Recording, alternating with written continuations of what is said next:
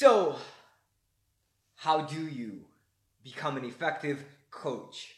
This is for you if you want to become a coach and help hundreds and thousands of people reach their full potential or improve their relationships, improve their sexual performance, improve their athletic performance. This is for you if you want to help people out or if you lead a team and you want to get the best out of their performance.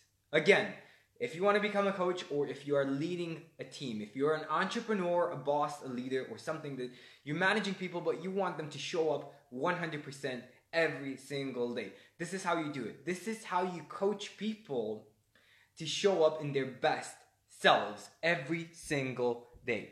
So, if you're ready, let's begin because I want to share with you three very, very powerful tips that I've discovered since coaching people and since I started in 2013 working with people and coaching with people and coaching people, right?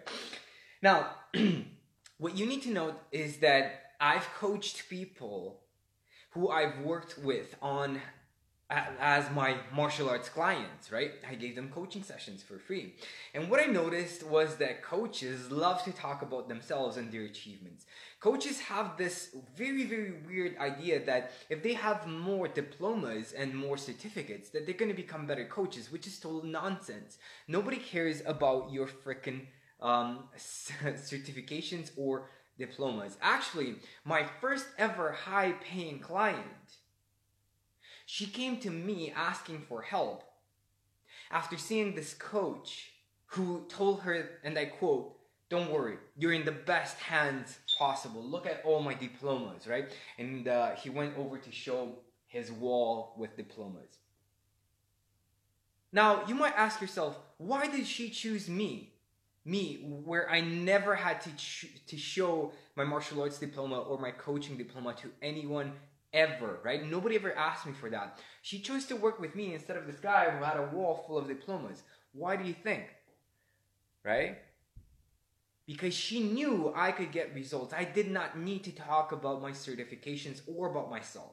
When I met up with her, all I did was ask her questions and see if we were a good fit to work together, right? So I actually didn't want to coach her initially, but she, I, I saw that she was genuine I saw that she really did, did needed my help, right? And then I said, yeah, okay, we can work together. That's much better than showing somebody your diploma. Nobody cares about your diploma. Okay, so that's tip number one, guys.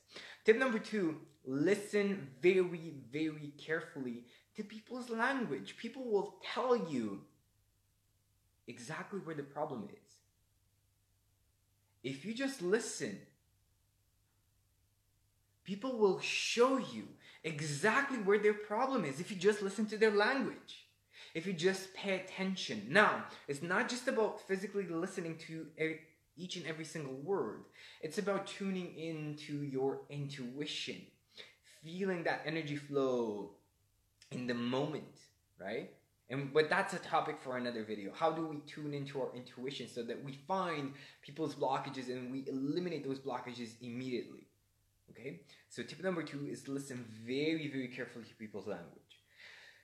And number three, immediately, once you identify people's beliefs, the beliefs that are causing them pain, the beliefs that are causing them to succeed, that they want more of, have them write down their beliefs, right? They're gonna tell you their beliefs. They're gonna share them with you if you just pay attention now, immediately when you identify a belief, have that person, have your client write it down on their notebook, on a piece of paper, because once you have it written down and you see it, you can detach yourself from that belief. You can choose to detach yourself, or if it's a great, great positive belief that, that helps you, you can choose more of that in your life. Okay? And all of this is done through confidence and centeredness. How do you center yourself? How do you have a greater impact? Go to my previous live video, watch that one because it's a gem. I share with you exactly how to center yourself and be impactful every single time you go on camera, every single time you talk to a potential client, every single time you help somebody out with their goals.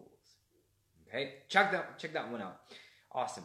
Guys, let me know which of the three tips are you doing already. Which of the three is your favorite? Let me know in the comment section and share this one with someone you love. Because it's not just about living life it's about leading your life. You're a leader if you're a mother you're a leader if you're a father you're a leader when you wake up in the morning. You lead your life so lead your life with courage, with joy, with power, and with impact.